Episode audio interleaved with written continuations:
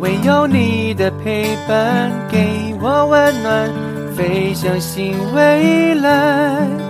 紧握彼此心中的期待，好好的活下去，因为爱存在。你好，我是 Lily，幸福号列车由爱出发，我们一起来探索生命故事的旅程。分享生命的喜悦，来创造丰盛的幸福人生。今天非常开心，访谈的这位嘉宾 Claire，他是来自远方的瑞典。他喜欢挑战不同的新事物，突破框架。他原本呢是一位公司的高级主管，但是他毅然决然的放弃别人梦寐以求的职业。勇敢到一个完全语言不通的瑞典，重新归零，重新开始他的新生活。那他是用什么样的生活态度来面对自己呢？我们欢迎 Claire。嗨，大家好，我是 Claire。哎，谢谢 Lily 介绍。对啊，我没有那么厉害哈。对，那你很厉害的，你真的很厉害。谢谢，谢谢。呃，其实我。我简单自我介绍一下，其实我是一个不是很遵循常规的心理师，就是我在台湾考到呃智商心理师的证照以后，其实我没有像我的同学，然后直接去学校啊、社区啊或是医院服务，反而跑去金融业，就是从基层业务一路，然后做到部门主管。那在我的人生的事业高峰的时候，就是。旁人旁人眼中所谓的事业高高峰的时候，呃，就毅然决然的离开了原本的工作岗位，然后跑到瑞典，从零开始自己的第二人生。真的超佩服 Claire 的勇气，在一个这么好的呃职场上，又当一位高级主管，可以这样毅然决然的选择到一个异国他乡，完全。嗯，不懂语言的去，重新开始他的新生活，真的蛮佩服 Claire。那 Claire 我知道他是个本来是个心理心理师，然后跑去又做业务，他的落差真的很大。当初就是很，我觉得很好奇，他是怎么样做这样的决定的？呃，职场上的转换真的是不太呃能够去想象，落差蛮大的。其实想当初想法也蛮简单的，因为其实台湾在呃台湾的心理师考试需要有硕士学历嘛，那念完硕士以后，呃其实还要再考就是国家的高高高考的部分，然后才有办法拿到心理师的证照。那一般来说，像我自己念的是心理研究所，那其实这个研究所的录取率还蛮低的，像我那一年的话。呃，资商组大概快要三百人，只录取四个，所以录取率其实不到两趴。那再来的话，就是国家资商心理师的考试，其实录取率也蛮低的。所以其实很多人在这两个关卡都花了好几年的时间准备。那我自己是比较幸运一点啦，就是两个很难的考试，其实我都是一次就通过。那大家也不用觉得我很厉害，老实说，只是会考试而已。我觉得考试就是一个。呃，算是一个技技巧吧，对，但是跟实际上接案，我觉得会有很大的落差。那当我在念研究所的时候，其实我有去台北张老师基金会做义务张老师，大概做了四年左右吧。那其实，在要成为义务张老师，并不是说，哎，你去报名，然后就可以就可以去接案了，没有这么简单。他们的呃训练是非常完整的，你要花整整一年的时间，就是自费去训练。然后每一关其实都是层层的考核，最后才有办法服务大众这样子。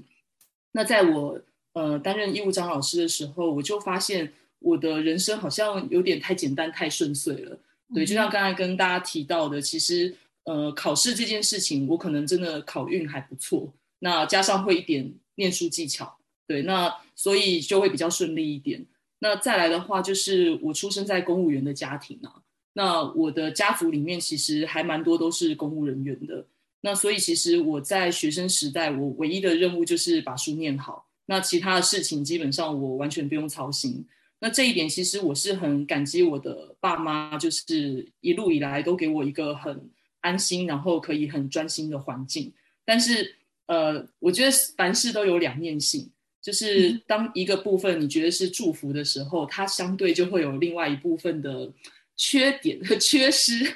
对，就是在人生没有什么呃烦恼，没有什么呃挫折的时候，其实你会发现，就是我在，尤其是我自己在接案的时候，我就会发现，哎，我可以运用智商技巧来协助个案。可是可是因为我自己其实没有碰过什么人生的关卡或是挫折，然后甚至也没有什么感受到什么压力，除了考试压力以外，那在这种情况之下，我会觉得，哎，我好像不太知道怎么去带领我的个案练习处理他们的压力。我当然可以从呃教科书上面，或是从智商技巧上面去帮助他。可是我觉得我人生的经历不够的时候，我的深度跟厚度是不够的。所以其实我还是觉得，一直都觉得，哎，好像有一点，呃，有点不足。那加上我自己会觉得，哎，我教我用我学的方式教他们，可是我自己都没有用过，我都不知道效果怎么样。对，所以其实，呃，主要也是因为这样子，我就会觉得啊，好像，呃，直接当心理师这件事情会让我觉得有一点不踏实。对，那当然不是每一个心理师都像我这样啊，就是很多心理师其实。呃，可能他们的一些觉察能力啊，或是他们的把专业跟实物结合的能力是很好的，对，所以其实很多心理师他们不一定要像我一样，就是哦要自己给自己找麻烦，然后去呃第一现场感受一下，哎，到底一般人在职场上的压力是什么，他们才有办法去解决个案的问题。对，那但是对我来说，因为原本生活真的是很单纯，那我的父母因为都是公务人员嘛。真的工作就是上班下班，而且都是准时上班下班，也不用应酬，也不用加班。对，所以其实我会觉得我脱离大部分人的生活，其实是比较就是距离是比较远的。对，所以也是因为这样子，我最后就是找了一个比较辛苦的工作。那这个工作在业界应该是出名的糙啦，对，但是它的培训制度也是非常的完整。就是呃，我的之前的公司，它是很喜欢就是用。呃，就是任用大学刚毕业的学生，或者学校刚毕业的学生，然后从零开始培训，培训上来。那那时候一开始我是从业务开始做嘛，那基本上我们就是每个月都要吃龟苓膏了，就每个月都是从零开始。对，那当然这个不是只是每个月的压力而已，我还有可能每周啊、每天呐，你就是因为你如果没有每天的拜访啊、打电话啊，那其实你这个月底你一定是没有业绩的。对，而且我们的，因为我们其实是，呃，大部分的客户其实都是公司的老板啊、老板娘、财务主管等等。那这一类的人，他们在做决策的时候，一定不是那种脑门一冲就说，哎，我要跟你拍板的。一般他们会考虑的比较周全。对，所以，呃，等于是说，除了每天就是不断的电话、电推啊、拜访啊，然后，呃，每个月就是再去结算业绩。那在这样的过程中，其实我发现有帮我，呃。锻炼的就是我的心态，或是呃压对压力的一种适应力，有锻炼的比较好。对，那我觉得这个还蛮有趣的，是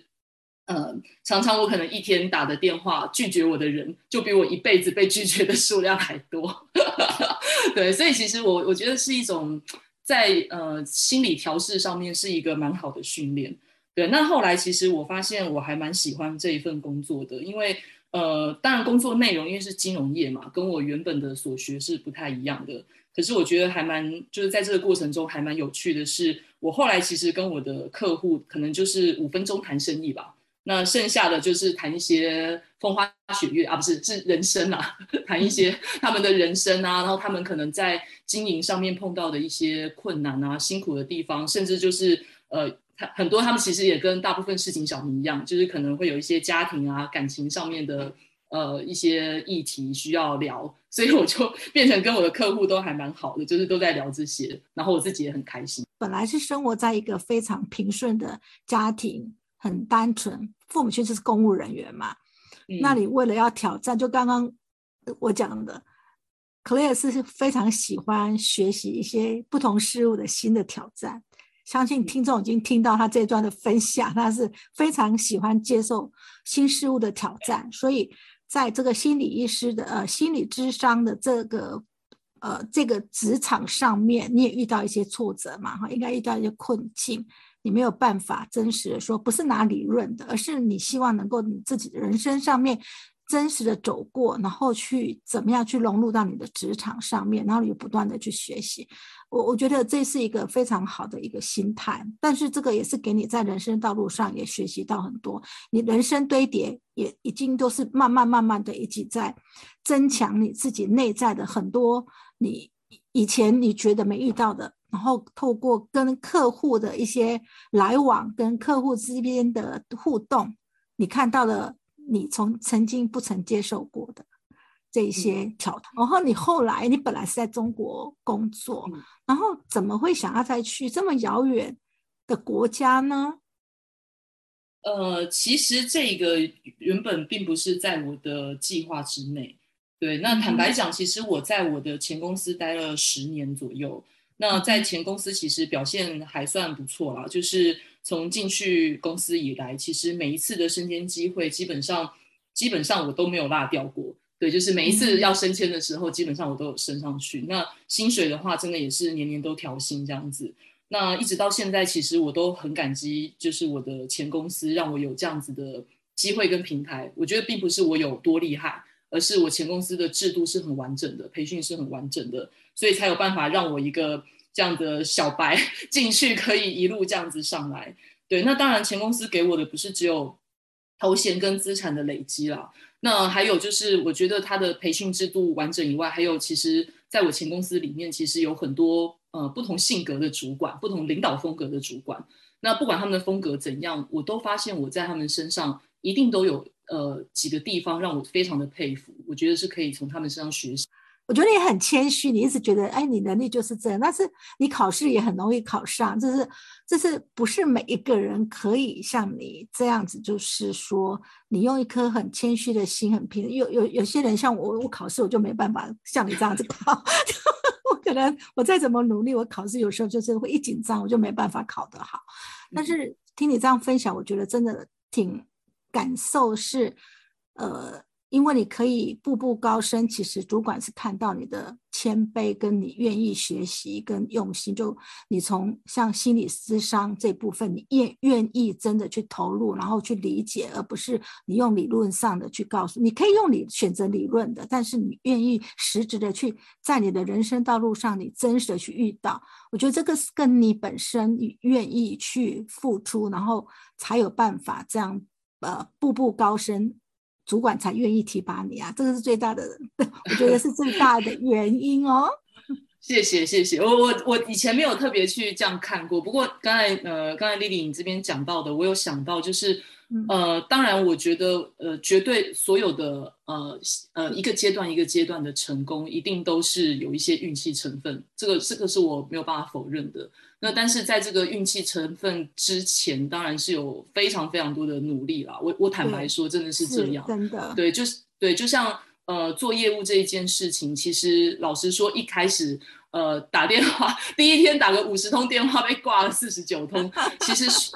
对，而且其实有时候那个挫败感很大吧？那个挫败感一定超大的。非常大，每天都要给自己不断的灌鸡汤，然后甚至就是说，哎，已经到了客户本来决定要，结果哎，突然杀出一个程咬金，然后直接业绩就不见了，一千万的业绩就不见了。对，那像这种这种情况，我坦白讲，真的就是泪水跟汗水 交叉混合。对，那我我我觉得很我自己很感谢一点是我的，我我我真的运气很好的地方是我碰到就是愿意陪伴着我的，不管是老师或是主管。那我觉得这东西其实是互相的，因为当你愿意投入跟付出，你的努力其实会被看见。那当然，你的努力被看见的时候，当你的你需要被扶一把，或是你需要有时候只是一种情绪上需要一些支持吧。那我觉得我大部分碰到的老师跟主管，其实真的在这方面都给我非常大的支持，所以我才有办法一路走到现在这样子。对。那回过头来说，刚才为什么在中国明明就就在原本前公司明明就过得还蛮还算蛮顺畅的这种状态，为什么我我会离开中国，然后跑去瑞典这么远的国家？其实老实说，我原本的预想是在我前公司待到退休，对我是真的真的觉得，哎，我就是这个公司可以这个工作我可以一直做到老，然后做到离开这样子。对，但是最后这么大的转变，其实主要是因为我的伴侣的身体出了一个状况。那当然，我自己的身体在呃在中国工作那几年也不是太好，因为压力大的情况之下，感冒常常也不会好。但是我的伴侣是突然之间就是在中国工作多年后，哎，突然之间有一天没没来由的就倒了。对，那他是呃发烧还是怎样？反正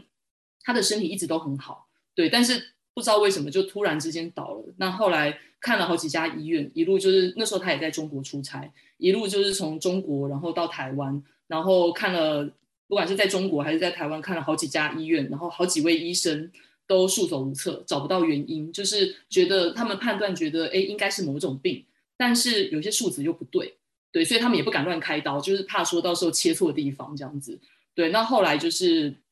最后运气蛮好的，有碰到一个贵人，然后介绍了一个医生，那那个医生的处理方式是正确的，对，所以后来处理掉以后，他的身体有有恢复，有恢复好。那在但是在这个过程中，因为其实他那几天，大大概将近一个礼拜的时间吧，几乎都是在急诊室来来去去的。然后他是跟我，他那时候其实我人在出差，我根本没办法陪他。然后他他一个人在在台湾的呃急诊室，他就说常常眼睛这样子睁开来，有一个人被推进来了，然后呢再次睁开，这个人又被推走了，可能人就不见了，就走了。对，所以其实呃这一次的经验也让我就是感觉还蛮呃。就算是影响还蛮大的，因为第一个是我伴侣身体倒下的时候，我没办法陪他，因为我太忙了。那再来的话是说，呃，他的工作内容，就是因为他的工作有时差的，有时区不同的，就有不同时区的呃分公司，同时会需要呃他去做处理，所以他那个产业比较难，就是不超时工作。对，那那时候为什么他会突然倒下？其实几乎是他每天，他每天几乎都是工作十六个小时以上的。对，所以就是长期这样下来，就身体就真的撑不住。那那个时候我们有在想的是说，他我们都已经快四十岁了，那我们还有几年可以承受这种高压的工作，这么高工、这么长工时的工作。对，所以后来我们就是因为他身体的状况，所以我们就觉得啊，下半辈子我们可能要去找一个工作跟生活比较平衡的地方，然后我自己也不要忙成这个样子，没有办法在他需要的时候陪伴他这样子。对，那刚好就是我们在呃思考这个到底要去哪边工作，因为如果在台湾或者在中国，基本上它的产业就是这么血汗，没有办法改变的。对，那刚好那时候上海有有班机是直飞，就是瑞典的首都斯德哥尔摩，那我们就一起跑到瑞典来自助旅行这样子。那第一次过来的时候是还蛮喜欢这个国家的氛围啦，哦，因为瑞典人他们还蛮安静的，也蛮客气的。呃，我觉得大家可以把它想象成有一点像日本人的感觉，有一点，对，就是属于那种呃不喜欢冲突，然后呃基本上他不是那么呃不像台湾人那么热情，尤其我觉得台湾南部人是你不用问他，他只要看你一个人在那边晃，他就会主动跑过来说，哎，有没有需要帮忙啊？你是不是迷路了？对，那瑞典人比较不是这样子，就是他们不会主动跑过来问你，但是当你问他们的时候，他们会很客气的，就是都会回答你，也不会很冷漠对待你。对，所以我觉得这个是呃，我我对瑞典人的第一印象。那当然就是在街上，我会时不时看到，就是爸爸推一手牵着小孩，然后一手抱着一个小孩，或是就是推着婴儿推车带小孩。那我就觉得，哎，这个国家还蛮蛮蛮不错的，就是男生女生都可以去分担家里的事情，不会只有女生一个人去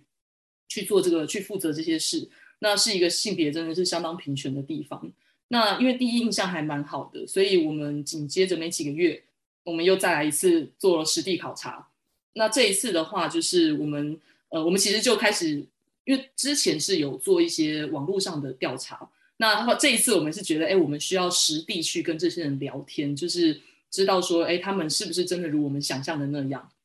那所以我们就是有跟 Airbnb 的 host 的聊天，然后还跑去学校找老师啊，跟学生聊天，因为那时候有在。考虑说，我来这边是不是要再念个书啊，或干嘛的？对，那这边我补充说明一下，就是瑞典人他们的呃，他们实际上在用的语言叫做瑞典语。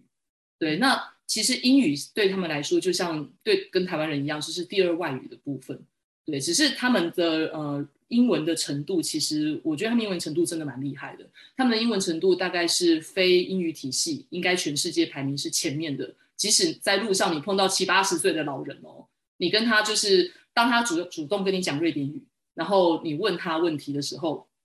跟他讲说，哎，我不会讲瑞典语，可以讲英文吗？他马上就切换英文模式跟你讲，然后他们还会很不好意思的说，我的英文不好，但是老实说，他们的英文都比我还好。对我觉得这一点也蛮蛮有趣的。那这个部分我其实有问他们的学校的老师说，哎，为什么瑞典人的英文都这么好？对，那这个老师给我的回答让我印象很深刻，就是呃，其实瑞典的地是很大的。但是他们的人口其实是少的，大概只有九百到一千万左右。然后这个老师说啊，因为我们是小国，所以我们需要学国际语言。对，那所以那时候我在跟他聊的时候，就觉得哇，瑞典这个国家的，就是这个国家的人让我感觉到他们是很务实，而且也很谦虚的。对，所以他们会很认真的把这个语言学好，然后帮助他们去跟呃世界其他的国家的人做沟通，这样子。对那因为这样子的关系，所以最终调查结果跟我们的预期还蛮接近的。那所以我们就开始呃 plan，开始呃就是计划去呃移居的这个生活这样子。所以你们还是有做一些呃很很一些规划跟呃心理准备，然后怎么样去移居到瑞典这个这个这样的一个计划。然后你看到很向往瑞典人，他们还是有国际观，他们很友善，这是你们很向往向往的地方。但是选择就是说，你去旅游的时候是可能就是你 holiday 去玩一玩，但是你要选择一个完全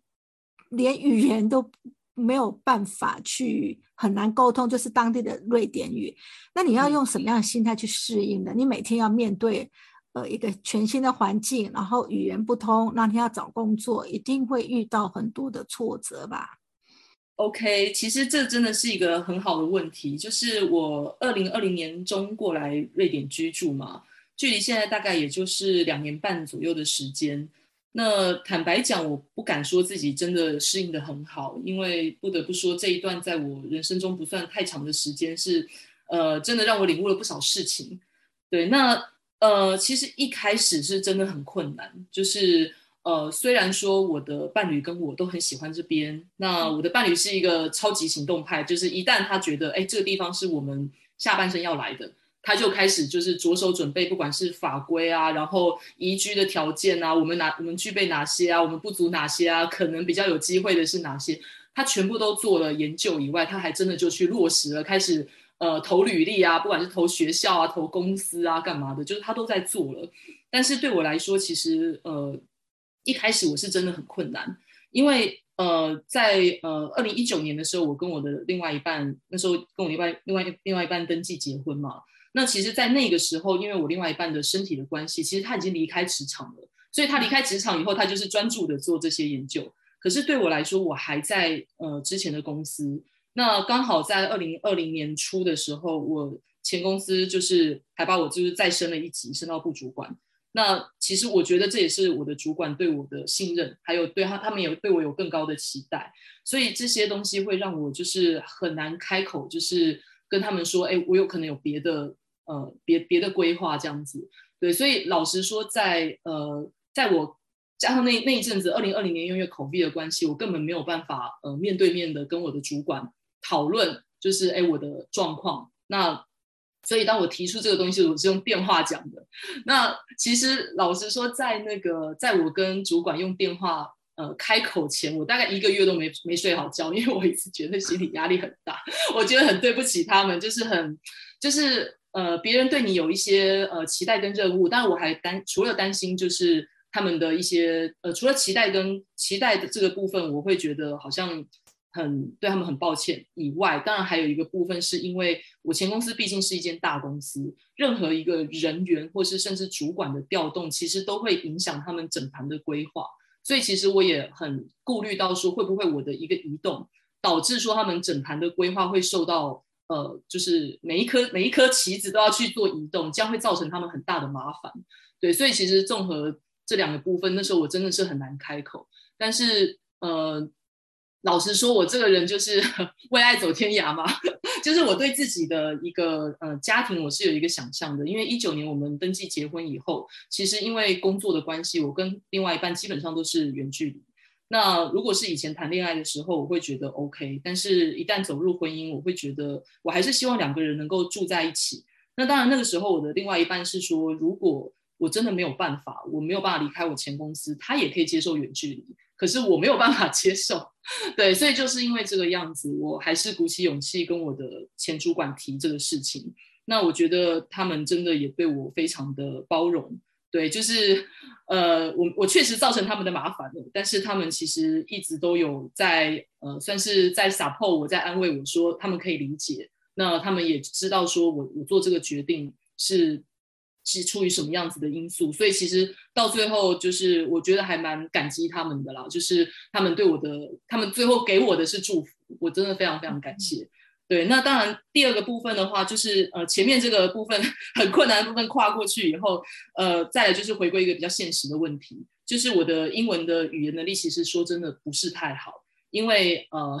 自自从大学毕业后，就再也没有使用过英文了，没有在看英文单字，没有在背英文单字，就不用说什么口语啊，或是听力啊，这些全部都不行。对，那即使英呃瑞典其实已经算很很容易适应，因为毕竟他们呃虽然他们使用的是瑞典语，但是大部分的人就是即便在路上你看到那种七八十岁的老先生老太太，你跟他讲英文，他都还听得懂，那他还可以跟你用英文沟通。所以其实，在呃瑞典，我觉得语言门槛已经相对是低很多的。那可是因为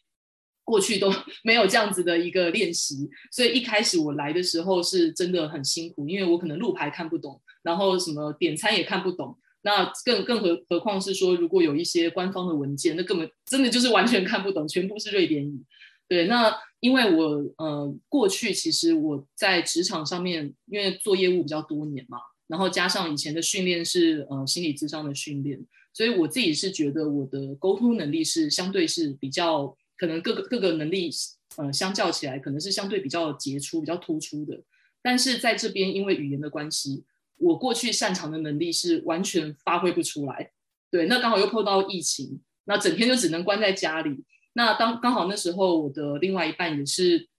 在这边第一年，那他也有一些适应上面。非常辛苦的地方，因为他的语言能力比我好，那变成所有的东西基本上都是他要去呃处理，不管是对外沟通，还是看文件，还是干嘛的，其实都是他在弄。对，所以其实老实说，那个时候双方的压力都非常非常的大。对，所以我们那时候基本上是三天一小吵，五天一大吵啦。那有时候我真的是气到 真的是马想扭头就马上飞回台湾，也会觉得说，哎，我在台湾或是在中国，在我的前面前前公司，我明明就可以就是被那么多人尊重，不管是主管还是部属还是同才，我觉得我是一个可以被尊重跟被肯定的。可是我在这边是找不到尊重跟肯定。那我也会去埋怨说，哎，另外一半怎么都不体贴我，就是我的适应上面有这么大的落差，就不能多给我一些心理上的支持吗？对，那当然这些是呃，二零二零年的时候，二零二零年到二零二一年应该是最惨烈的时候，因为又加上疫情，大家呃，就是瑞典这边是完全没有在防疫的。然后如果你今天得病的话，医生会跟你说你还能呼吸，你就待在家里，他不会救你。对，所以其实那个时候不是只有就是语言的适应问题，还有是生死的，就是跟生死相关的。尤其一开始疫苗还没有普及的时候，你知道瑞典这边是没有在戴口罩，没有在保持社交距离，没有在 就是防控，完全没有。对，所以其实那个时候我觉得，呃，就是综合各个多个因素，其实真的心理压力非常的大。那在调试上面，老实说，我没有一个非常明确的好方法，能够一下子调试调试好。这个是经历了很长的一个过程。那我觉得，嗯，真的要说的话，我是觉得我自己是一直很努力的，没有在自己状态不好的时候，就是把自己封闭起来。对，就是我会不断的去找我能找的资源，譬如说，我会去骚扰我台湾的朋友跟家人。那也很感谢现在网际网络很发达，不然可能就比较难这样子。对，那大然后也有也去找一些就是曾经的老师啊，或是前辈去聊聊。对，那我觉得大家其实真的对我也很包容啊，就是天天听我在那边，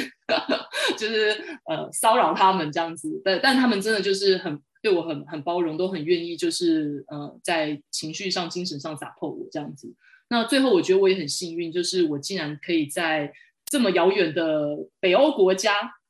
还有机会遇见几位就是语言相通的朋友。他们可能来自台湾啊、香港啊，或是甚至有新加坡的朋友，但都会讲中文。对，那因为我语文比较差嘛，所以就是讲中文的话比较好好沟通这样子。那最后是有一个呃教会的朋友，就是他有在信教，对，但我自己是没有没有信教，但是我是一直相信有一些更高的神明啊，不管是观世音菩萨啊、佛祖啊、基耶稣基督，其实我是相信有这个有这个更高的一个神灵存在的。那这位教友他是。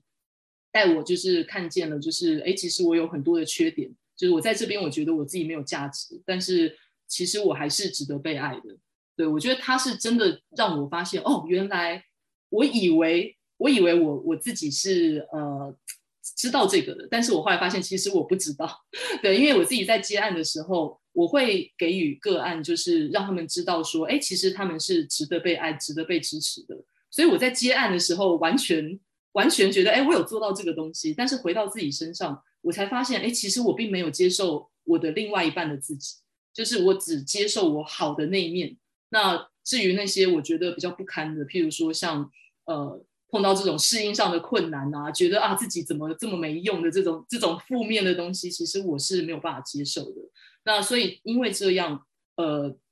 当我跟另外一半冲突呃开始变多的时候。那我的另外一半又是一个比较直接的人，他会觉得说，他就他会觉得说有问题就应该要直接讲，不应该隐藏。对，但是我是一个很很会想办法让自己看起来很好的人。对，那所以就变成当他在呃指责我的一个就是我比较不太能接受的那一面的时候，我会非常的抗拒跟反击。对，那当然呃为什么会特别提到这个朋友，是因为他发他让我发现说，哎，其实我是可以去拥抱我的缺点的。对，那也是因为这样，所以当我的另外一半在跟我提到就是我的一些缺点的时候，我就比较不会再去那么辛苦的一直在去跟跟他做反反抗。对，那这样其实我们的关系就后来就好很多，这样子。嗯，就是 Clear，呃，刚开始的时候说你做这个心理医师，你生活很平顺，你没有接触的，可是你有没有发现这这两年所有？没有遇到过的事情，全部都遇到了，遇到了，而且在这个人生最生死，就是看到的生老病死啦，这种人生最紧要的关头，都被你遇上了。所以宇宙也听到你的声音，你想要遇上，他就让你遇上了。真的，真的，不要乱许愿。对，他就让你遇上了。但是也是很感恩，就是你也就是全然的去接受，你去学习。然后看到你自己要去调整的部分，然后慢慢的，也就是放下自己的执念，然后去转化，你们就越来越好。这是很不容易的，尤其就是你们现在才算是年轻，三四十岁还是算年轻，能够有这样的体悟是也不容易的。而且真的，宇宙听到你的声音，你就是想要这样，所以感谢宇宙给你这么大的礼物。谢谢，谢谢。嗯，但是你从小，因为你说你是一个非常听话的孩子嘛，你就是想要突破这些框架，选择做自己喜欢的事情，选择做真实的自己，所以宇宙也听到你的许愿嘛，所以让你去突破框架，走出自己想走的路啊。嗯，是的，没错，真的是这样，对不对？对啊，是的，对啊，那当然就是。嗯，当个乖孩子，老实说是，呃，给我带来很多好处啊。因为刚才丽丽有提到，就是，哎，其实我是一个比较听话，过去是一个比较听话的小孩。对，那对啊，那那为什么我会就是会有这样的信念，就是让我突破框架这样子？那其实，嗯，老实说，因为我觉得。听话，在我们的台湾的社会，或是所谓我觉得讲中文的这一些华人的华人的背景的社会，应该都有都都有一些类似的好处。因为你如果看起来很听话，基本上你的父母就不会需要太担心你。那对我来说，我就是自己乖乖去念书，然后把一个当学生啊跟当小孩的责任做好。那所以我的父母也给我非常非常大的自由度，他们没有干涉我太多的事情。对，那当然这样子比较听话、顺从体制的个性，也让我在职场上面，就是我觉得也比较容易被主管看见跟重用。因为没有主管喜欢找一个处处跟自己唱反调的部署，我相信，对对对，我相信是每一个人都不喜欢跟一直唱反调的人相处。对，那但是就像我前面有提到，就是凡事都会有两面性，就是他给你一个祝福的时候，他一定会附带一个辛苦的地方。对，那。就是因为我比较听话，那因为我是一个很在意外在掌声，或是喜欢搜集乖宝宝奖章的小朋友，所以我就丧失了很多的机会。在我更年轻的时候，虽然丽丽说我现在还很年轻哦，我很开心，对，但是 但其实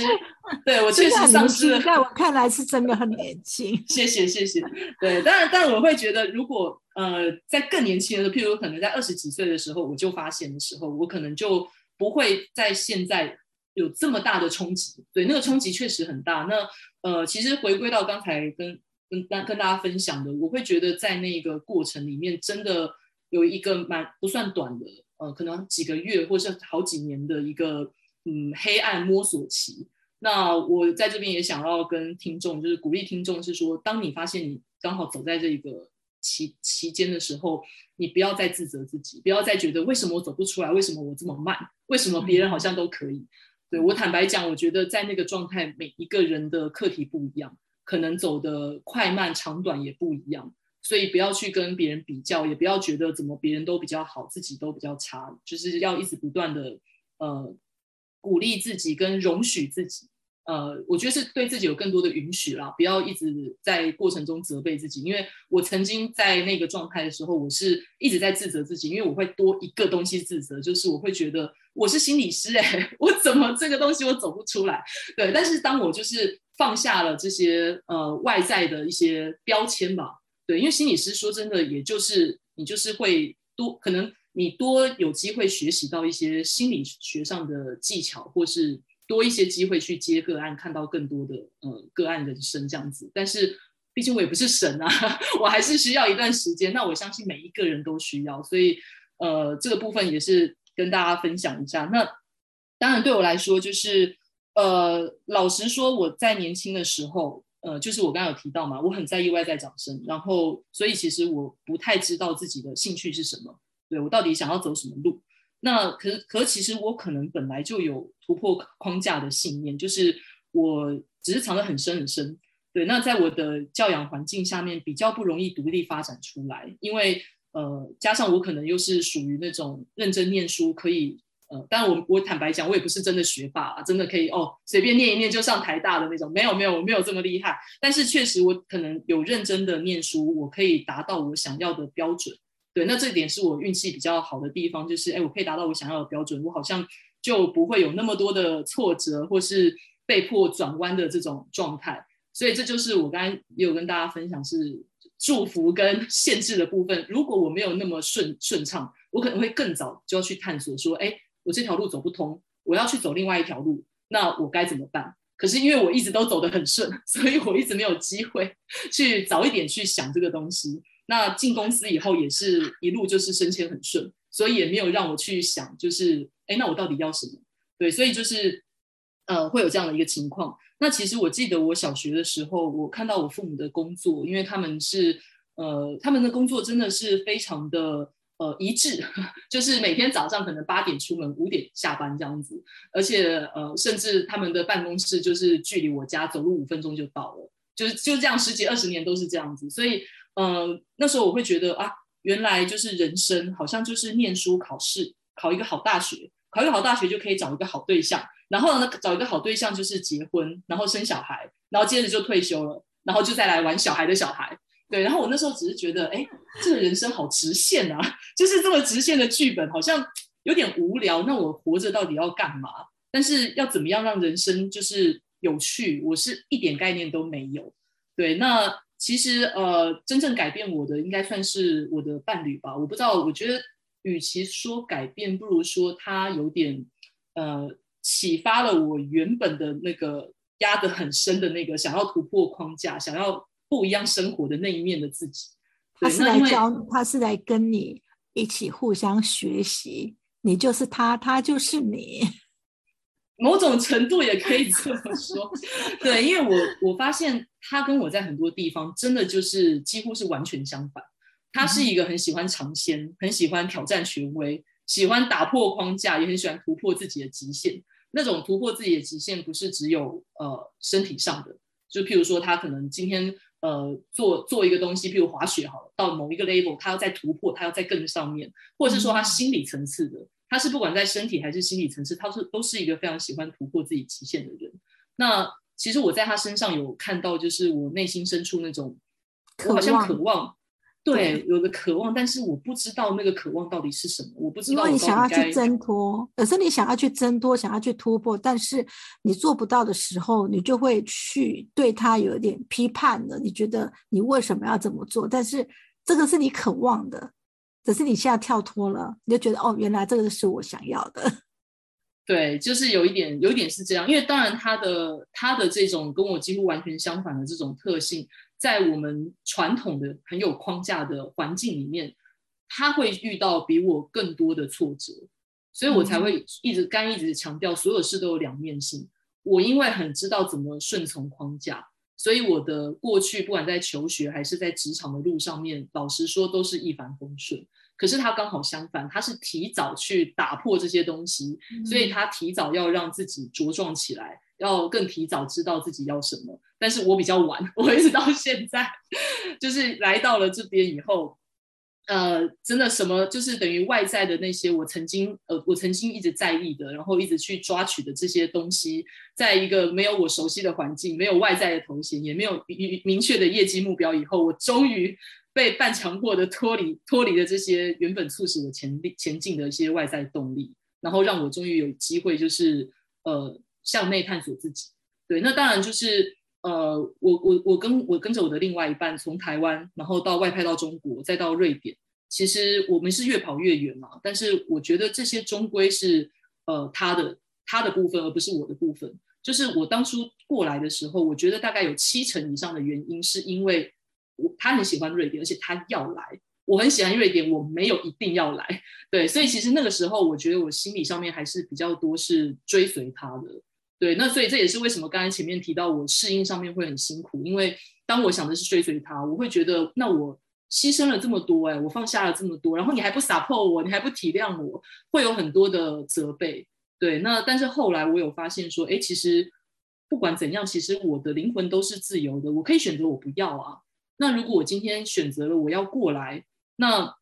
当然一部分是他的，但是更多的应该是我自己要什么。所以我才我在近期才终于开始去面对这一件事情，对，那我觉得当这个东西，当这个主导权拿到自己手上以后，你才不会一直去责备别人，你才终于知道说，哎，其实你，呃，你当初做的那一些不是牺牲，不是奉献，其实那些放下只是因为你在这边你有更多的机会可以去呃重新思考你的人生，我觉得这是我最大的收获。对，到目前为止，这算是我比较大的收获。那，呃，我觉得大家其实不用像像我一样，就是 我是真的比较固执，头脑简单一点，所以我我我是要到这都已经是在这种状态以后，我才终于发现，哦，原来我在这边会。开始知道我自己喜欢什么，譬如我开始滑雪啊，然后发现哎，其实我也喜欢马，喜欢小动物，喜欢大自然。我到这边我才知道，对，那大家，但是大家可以不用像我这样，就是一定要抛下所有啊，然后彻头彻尾离开熟悉的环境才开始探索自己。其实只要能够意识到自己在追求的到底是什么，你是呃外在的虚荣，还是说你需要的是内在的踏实？哦，老实说，外在虚荣也没有什么不好，就是它其实会让。会带给我们快乐，只是那个快乐是不是你真的要的？我觉得还是要回归到你内在真正的声音。那只是说，因为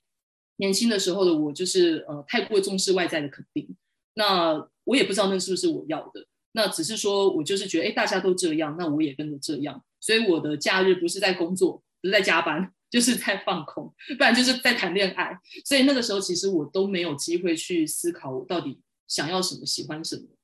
对，大概是这种状况。可是这是人生的过程，你也不觉得就是这是人生你的体验？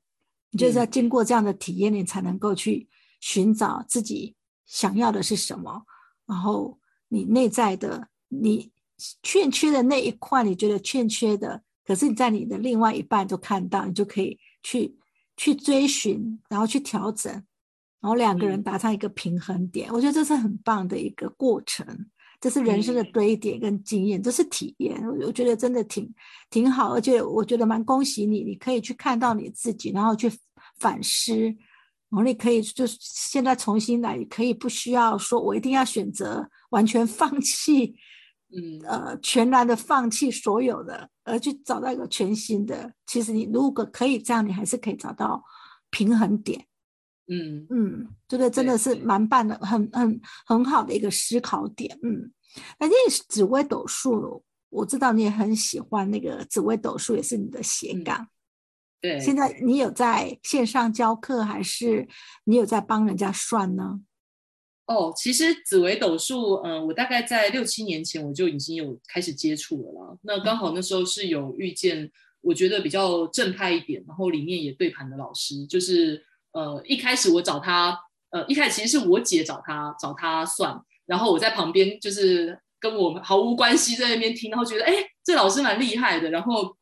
后来就是我有观察到，就是他就是真的只跟你讨论你的命盘，然后讨论怎么解决你碰到的问题。他不会去什么卖你紫金洞啊，然后叫你改名啊，乱七八糟就是附加的一堆服务，他不会。对，所以这也是呃后来我我我算是跟着他去入门紫微斗数这样子。对，那呃其实他现现在确实算是我的斜杠啊，就是未来我会想要呃开课，但是。老实说，受限于时间的关系，就是我自己现在其实，在瑞典也有一份正职的工作，对，所以其实平日八小时我基本上都满了。那我自己会有一些呃闲暇的时间，会有一些个案找我，就是可能单纯就一对一的去解盘，跟我会运用一些呃心理咨商或是疗心灵疗愈的方式，去教个案怎么去破解他的呃命盘上面的一些议题。对，那透过这种方式去。协助我的个案自己呃学习面对自己的议题，对，那但是呃教课的部分，因为呃会需要比较长期的准备，所以我不知道明年我有没有办法做到。现在比较粗放一点，没有没有这么精实的。我觉得不要把自己又弄得太大的压力，因为这你刚才才是刚刚适应的环境语言，嗯，所以一步一步慢慢来，就是平常心的看待。你就会比较更更更开心，所以紫微斗数也是可以帮紫微斗数也可以帮助人吧？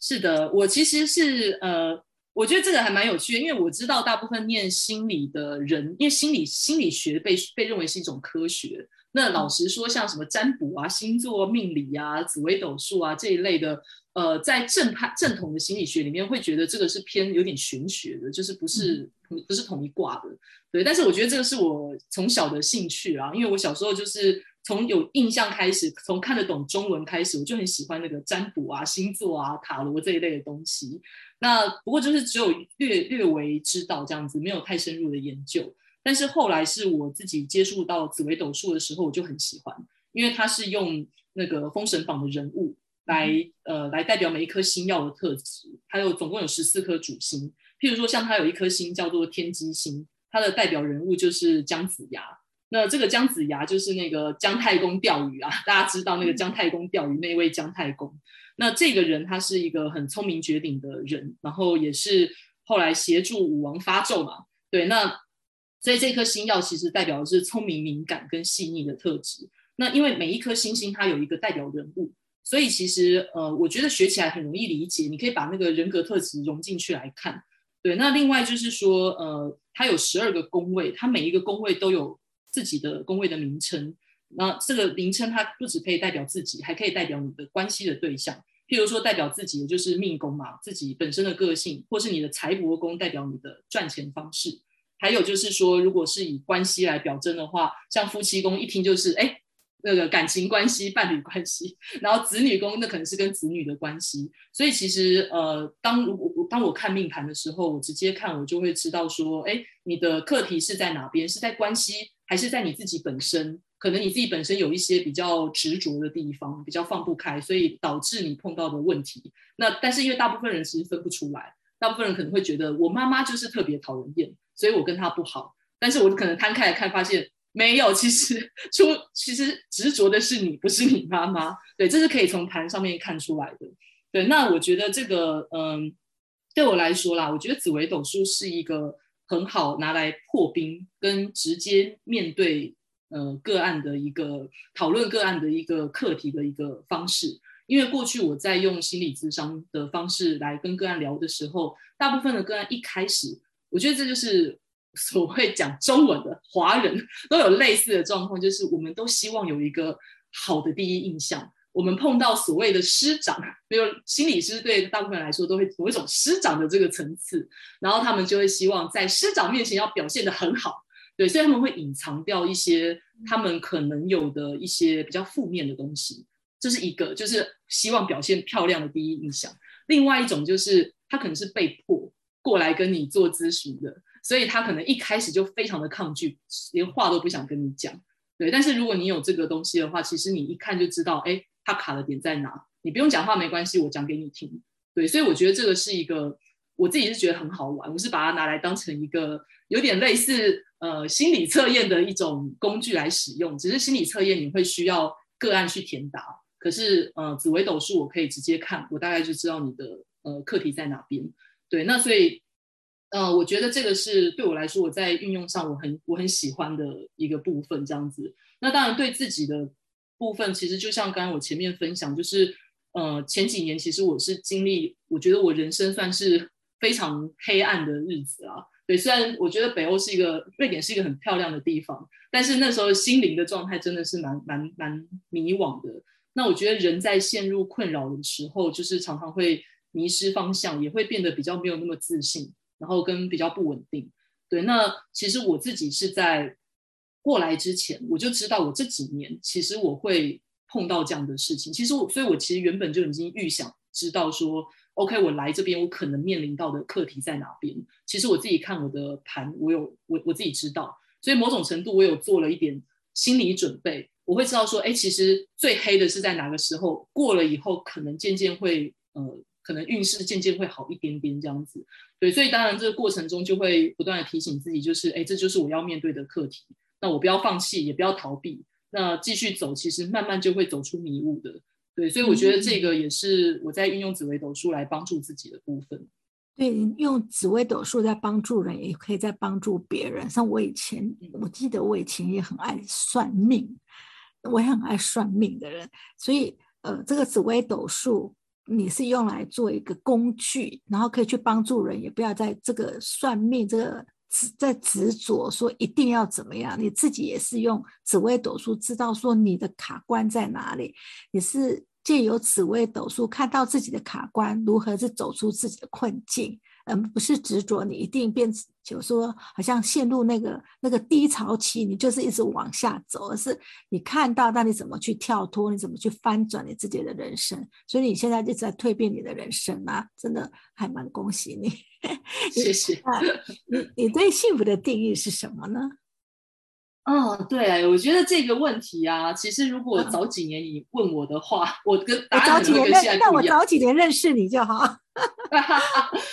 早几年认识我的话，我的答案真的会跟现在不一样。如果早几年的话，我会跟你说，就是哎，当我设定了一个目标，大部分的时候应该是属于外在的目标，能够顺利达成，那好像我就会得到幸福。譬如说，像可能早几年我拼命在工作啊，我就会觉得啊，如果升官啊、加薪啊，我好像。就可以感受到那种被尊重的感觉，然后或是说，呃，想买什么就买什么，那买东西不用看价钱，我觉得那种感觉很幸福。但只是说，这个幸福可能就是随着我下个月又归零了，我又开始觉得不幸福了。就是它是幸福，但它可能比较短暂。对，那但是幸如果像现在你问我的话，我觉得我的答案会完全不一样。对，那当然金钱的丰盛还是一个让人感觉蛮开心跟幸福的事。那因为毕竟我们可以透过金钱可以创造更多的价值嘛。其实我觉得金钱也是一个能量或是一个工具啊，可以让我们做一些交流这样子。对，但是，